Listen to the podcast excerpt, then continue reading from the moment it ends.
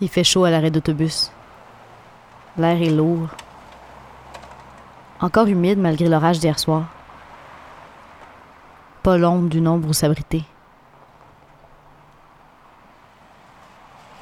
Les minutes passent. La file s'allonge. Je joue à imaginer où s'en vont tous ces gens. Leur âge, leur métier.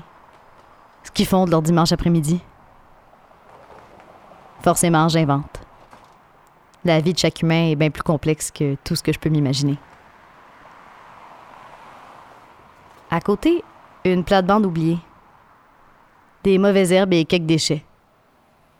Et une douzaine de petits tubes blancs qui portent chacun un chapeau arrondi. Des champignons. Comme un village en miniature. Eux aussi viennent juste d'arriver, sortis en masse après la pluie. Eux aussi se tiennent en ligne, comme nous. La première fois que nos ancêtres ont vu un champignon apparaître d'un coup, là où la veille, il n'y avait rien, eux aussi ont dû se mettre à imaginer, à se poser des questions. Aujourd'hui, on est bien loin de tout comprendre des champignons. Chaque fois qu'on les observe, ils nous font entrevoir d'autres manières de vivre, de bouger, de sentir. Découvrir une vie aussi radicalement différente de la nôtre, c'est parfois étrange, parfois vertigineux. Ça fait voyager.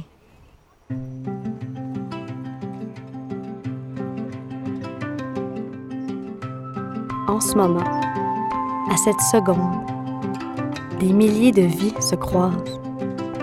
Sous nos pieds, au-dessus de nos têtes, dans nos parcs, dans nos ruelles, même dans nos craques de trottoir. Enracinées, ce sont quelques-unes de ces vies-là.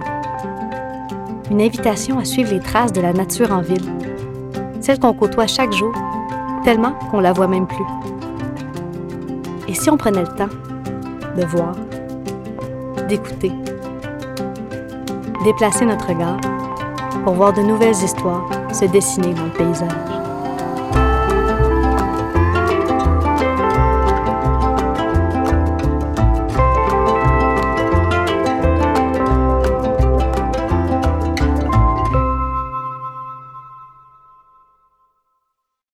Les champignons ne sont ni des plantes ni des animaux.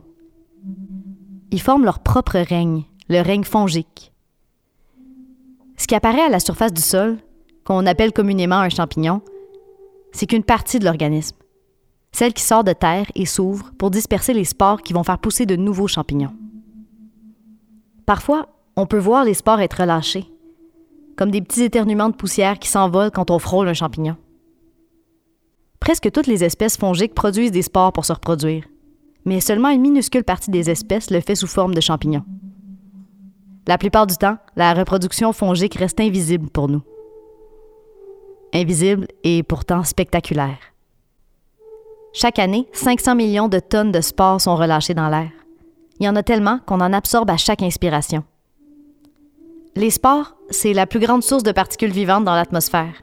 Elles aident même la pluie à tomber. Dans l'atmosphère, c'est autour de particules en suspension, comme les spores de champignons, que la vapeur d'eau arrive à se condenser en gouttelettes pour former des nuages, qui retombent en pluie et font pousser encore plus de champignons.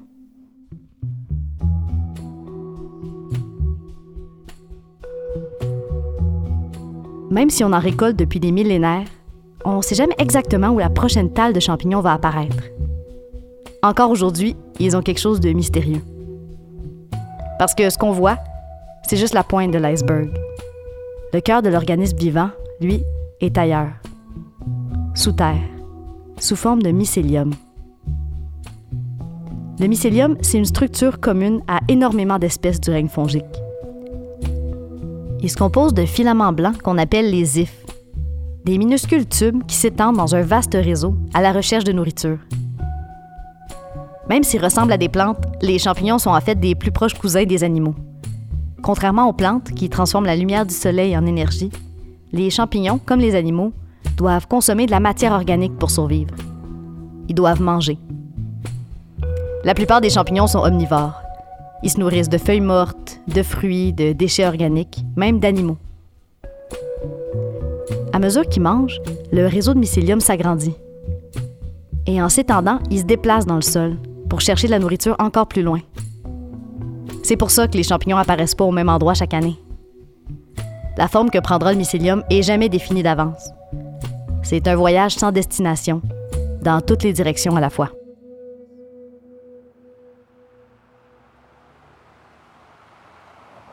L'autobus arrive. Tout le monde veut rentrer en même temps. On se retrouve collés les uns sur les autres. Chaleur, humidité, odeur. Le rêve. Essayez de pas penser à tout ce qui circule dans l'air. Bactéries, virus, spores de champignons. À la place, je m'imagine en champignon. Parfaitement heureuse d'être collée sur mes voisins, comblée par la chaleur et l'humidité. À côté sur mon poteau, je laisse mes yeux se fermer. L'autobus zigzague entre les voitures. Vire, accélère, freine, change de voie. Une nif qui cherche son chemin dans le sol. Un environnement encore plus chaotique que le centre-ville à l'heure de pointe. Un monde grouillant de vie et d'obstacles. Des roches, de l'eau, des millions de bactéries, des vers microscopiques. Où une fourmi fait office de géante.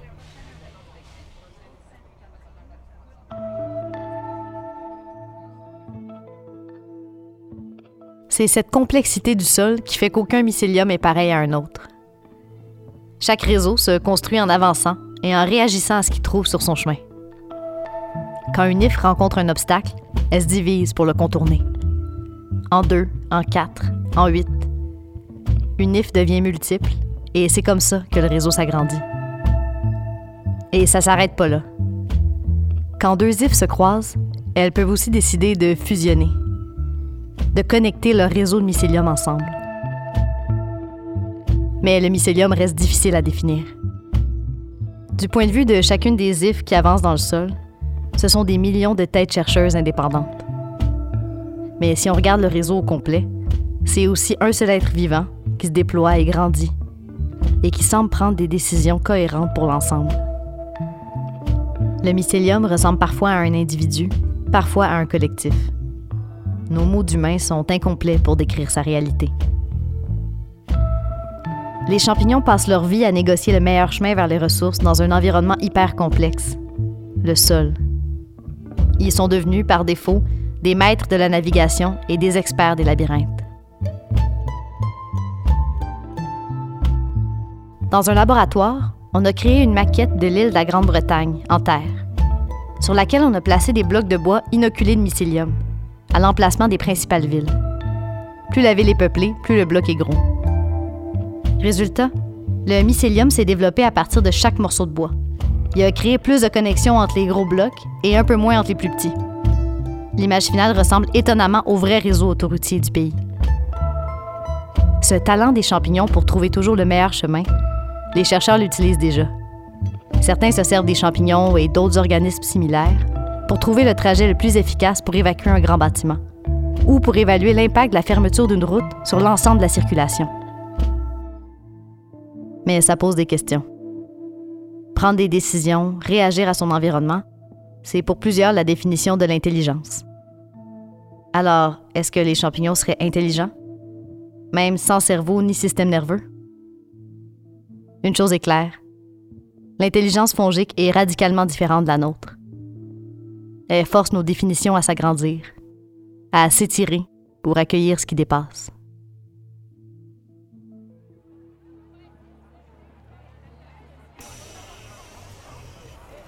Finalement arrivé au centre-ville. La musique est forte. Des banderoles, des drapeaux, des chars allégoriques. Partout, les couleurs de l'arc-en-ciel. J'avance dans la rue de plus en plus bondée. Du monde partout. Tous un verre à la main. Je cherche le kiosque à bière. Là, juste à côté d'un vendeur de bretzel. Odeur de pain chaud et de sel. Le pain. Une des premières collaborations humain-champignon. Tellement ancienne qu'on la remarque même plus.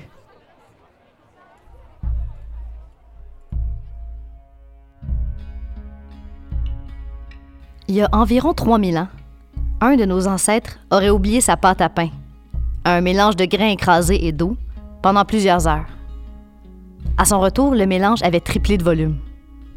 Après la cuisson au feu et une dégustation qui marquera le cours de l'histoire, le pain à pâte levée voit le jour. Et c'est peut-être grâce à ça que les humains sont devenus sédentaires et agriculteurs. Le goût du pain aurait mené les premiers humains à lui accorder une place de plus en plus grande dans leur alimentation. L'humain se serait mis à cultiver toujours plus de champs pour récolter toujours plus de céréales, pour manger toujours plus de pain. Ou de bière? Certains historiens affirment que ce serait plutôt la bière qu'on aurait découverte en premier, en oubliant des grains dans l'eau et en dégustant le résultat fermenté. L'humain aurait grandement apprécié l'effet festif de cette drôle de boisson. Si on en croit ces experts, le pain serait qu'un produit dérivé de notre véritable premier amour, être pompette. Mais pour le pain comme la bière, l'ingrédient magique de la recette, lui, est longtemps demeuré secret. Très longtemps. C'est seulement depuis les années 1800 grâce à Louis Pasteur, qu'on sait que l'ingrédient secret du pain de grand-maman, c'est pas de l'amour, mais plutôt un microscopique champignon, la levure à pain. Les levures, elles sont partout autour de nous. Sur la plure d'un seul raisin, il peut y avoir une dizaine d'espèces différentes. C'est comme ça que certains brasseurs obtiennent des bières au goût unique, en exploitant les levures sauvages propres à leur région. La découverte des champignons microscopiques comme la levure à pain a ouvert un nouveau monde aux biologistes. La pénicilline, premier antibiotique qui a révolutionné la pratique de la médecine et sauve encore des millions de vies, provient d'un autre champignon microscopique. Cette fois-ci, une moisissure. Et les champignons n'ont pas fini de changer le monde. Plus on les connaît, plus on leur découvre des pouvoirs étonnants.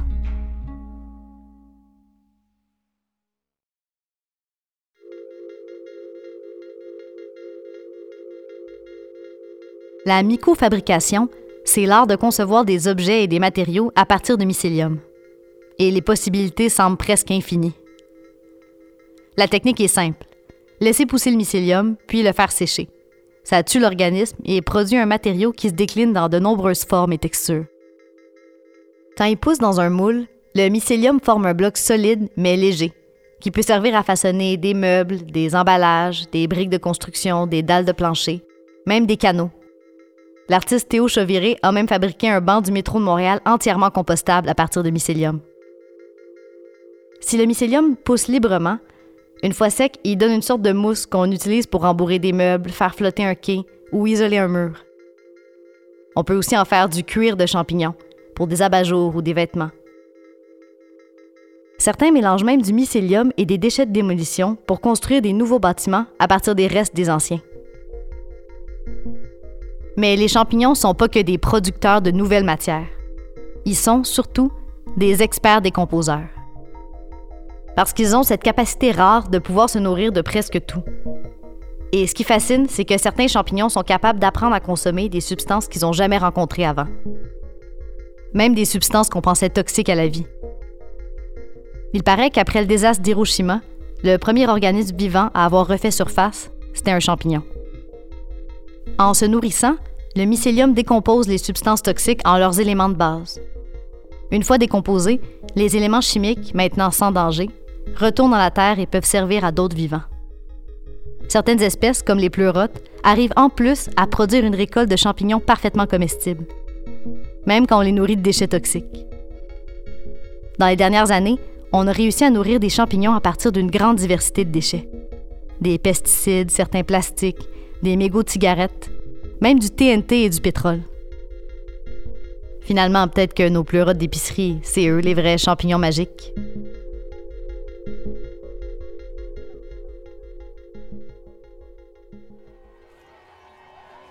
La foule s'est mise en mouvement.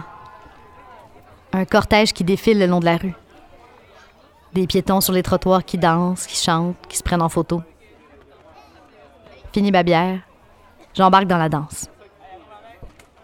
Partout autour, des t-shirts de loup, des salopettes, des robes à paillettes, des pantalons pattes d'éléphant, des bottes de construction, des moustaches cirées, des jupes de latex, des cheveux roses, des moitiés de tête rasées, des coupes longueuil ou champignons, des seins nus, des seins pas de brassière, des chesses rasées, des dos poilus.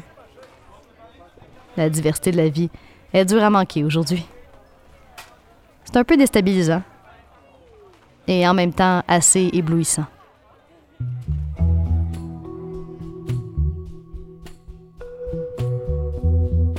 Chaque fois qu'on les regarde de plus près, les champignons remettent en question notre conception de la norme.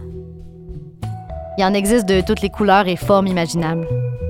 Des chapeaux, des froufrous, des queues de dindon, des cerveaux, des pustules jaunes, des motons noirs, la moisissure verte sur une tranche de pain.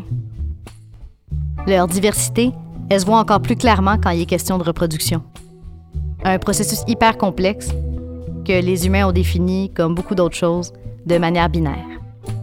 La rencontre entre deux genres, un individu mâle et un individu femelle, qui permet de créer un nouvel individu unique. Les champignons, eux, font les choses un peu différemment. Ils possèdent aussi plusieurs types sexuels, un peu comme nos genres. Pour se reproduire, la plupart des espèces doivent rencontrer un individu d'un autre type qu'eux. Sauf que des types sexuels, les champignons en ont pas juste deux. Ils en ont plus. Pas mal plus. Certaines espèces en ont plus de 20 000. Et en fait, pour plusieurs chercheurs, la multiplication des types sexuels est peut-être un moyen de faciliter la reproduction. Plus il existe de types différents, plus les chances sont élevées que celui que le champignon rencontre soit pas le même que le sien. Du point de vue du champignon, la complexité, ça simplifie la vie.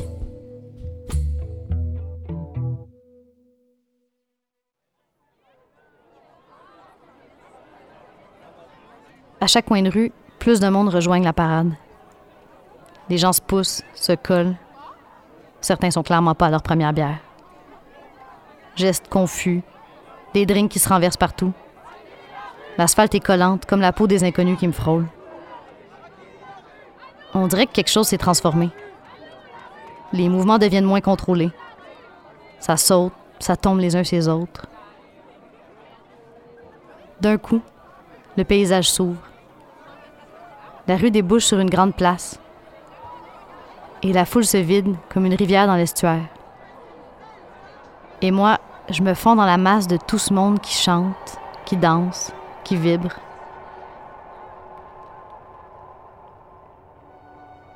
Je disparais et en même temps je suis présente comme jamais. Et je perds toute envie de l'expliquer, de répondre à la question.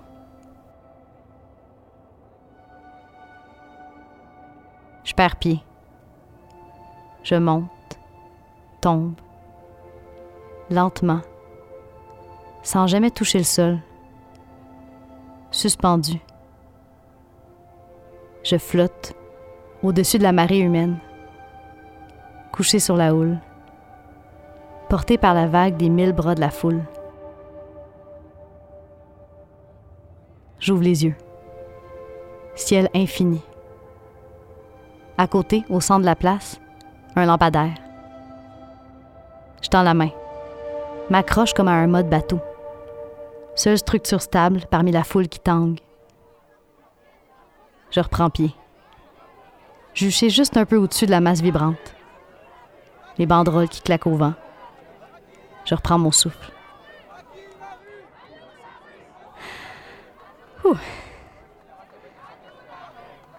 Sous ma main qui tient encore fort le poteau, une drôle de texture. Croûte orangée, sèche. Une tache de lichen. Lui aussi, il sait bien ce que c'est.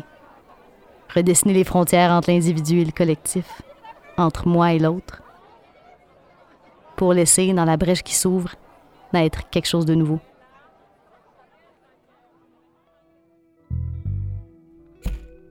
Les lichens sont partout, sur les arbres, les roches, les murs. Ils recouvrent 8% de la surface de la planète, une superficie plus grande que celle des forêts tropicales. Ils peuvent survivre dans des milieux extrêmement hostiles, comme dans la toundra ou même dans l'espace. Les lichens comptent parmi les plus anciennes formes de vie sur Terre. Ils poussent très lentement, à peine quelques millimètres par année. Et jusqu'à très récemment, on ne savait pas vraiment ce que c'était, un lichen. Pendant longtemps, on les a considérés comme des plantes ou comme des champignons. Le lichen est ni l'un ni l'autre. Il est les deux à la fois. C'est une symbiose, un organisme qui résulte de l'association entre deux espèces très différentes, une algue et un champignon. Le champignon fournit le volume et la structure du lichen. Il lui permet de s'accrocher aux surfaces et d'absorber de l'eau. L'algue, elle, fait de la photosynthèse qui lui permet de se nourrir. Les lichens ont été parmi les premiers à coloniser la Terre. Et c'est même grâce à eux que sur Terre, il y a de la Terre. Les lichens sont un des rares organismes à pouvoir dissoudre et digérer la pierre. Quand ils meurent et se décomposent, ils forment le premier sol sur lequel d'autres plantes pourront s'enraciner.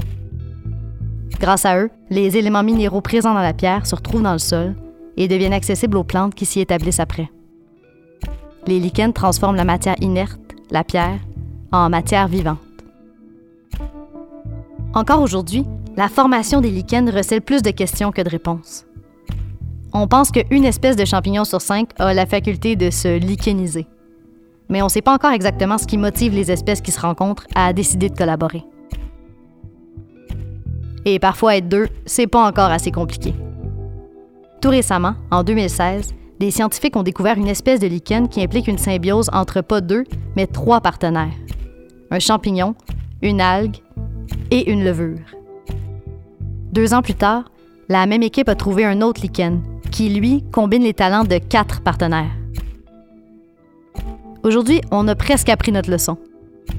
Les lichenologues, en tout cas, savent qu'il ne faut pas sauter trop vite à une définition trop précise de quoi que ce soit. Ils qualifient maintenant les lichens comme un type d'organisation plutôt que comme un organisme en soi.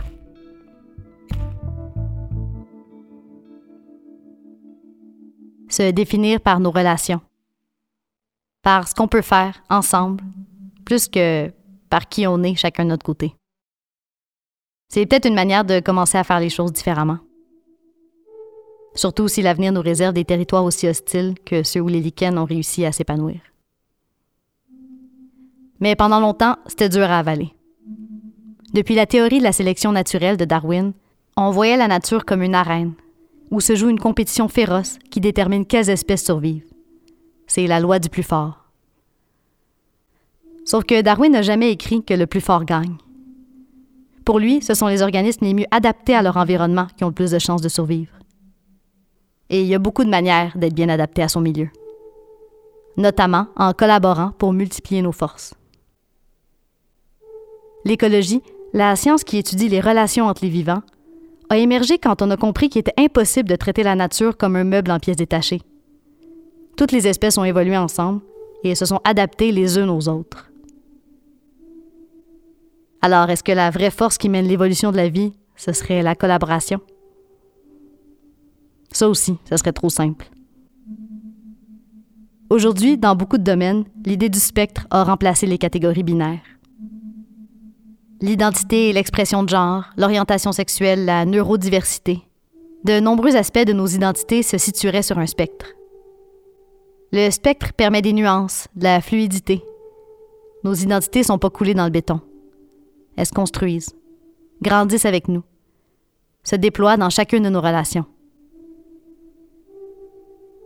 Peut-être que les champignons nous apprennent rien de nouveau, qu'ils font que nous rappeler ce qu'on a toujours su, qu'on peut être ensemble et rester soi-même, que collaborer, ça veut pas dire s'oublier, que la vie n'est pas un état fixe, absolu, que chaque individu qu'on rencontre reflète un moment précis, dans un processus toujours en mouvement.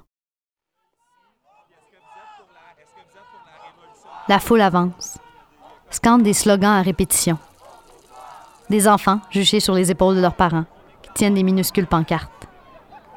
Des couples, des familles, des collègues, des amis, des grands-parents. J'avance entouré d'étrangers. Comme dans l'autobus, mais différemment. Même si je sais rien des autres, tout à coup, on est ensemble. Chacun son style, chacun ses appartenances, chacun ses raisons d'être ici. Il y a de la joie, mais aussi une pointe de rébellion dans l'air. Aller à la rencontre de ce qui est différent de nous, c'est rarement confortable. Mais c'est la seule manière d'élargir les possibles, de redessiner nos frontières fatiguées. C'est toujours de la marge que le vrai changement arrive. Les champignons et les lichens aussi sont en marge. Il nous force à admettre que la vie débordera toujours de nos belles classifications. Et que c'est peut-être à notre tour de se laisser inspirer.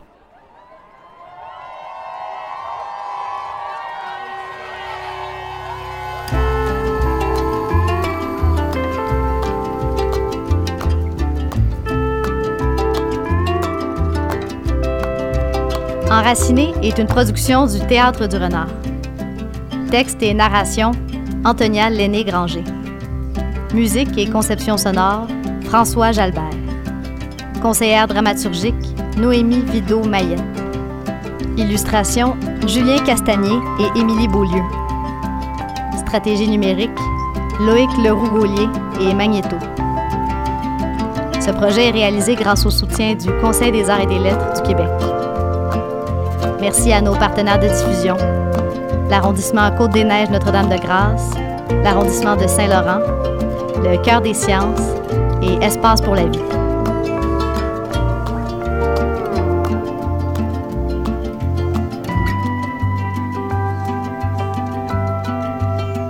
Vous en voulez encore plus?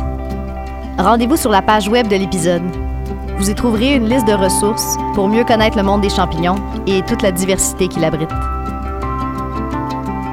Et moi, je vous dis à très bientôt pour d'autres explorations de la ville et des vivants qui l'habitent. Juste ici, juste là, partout.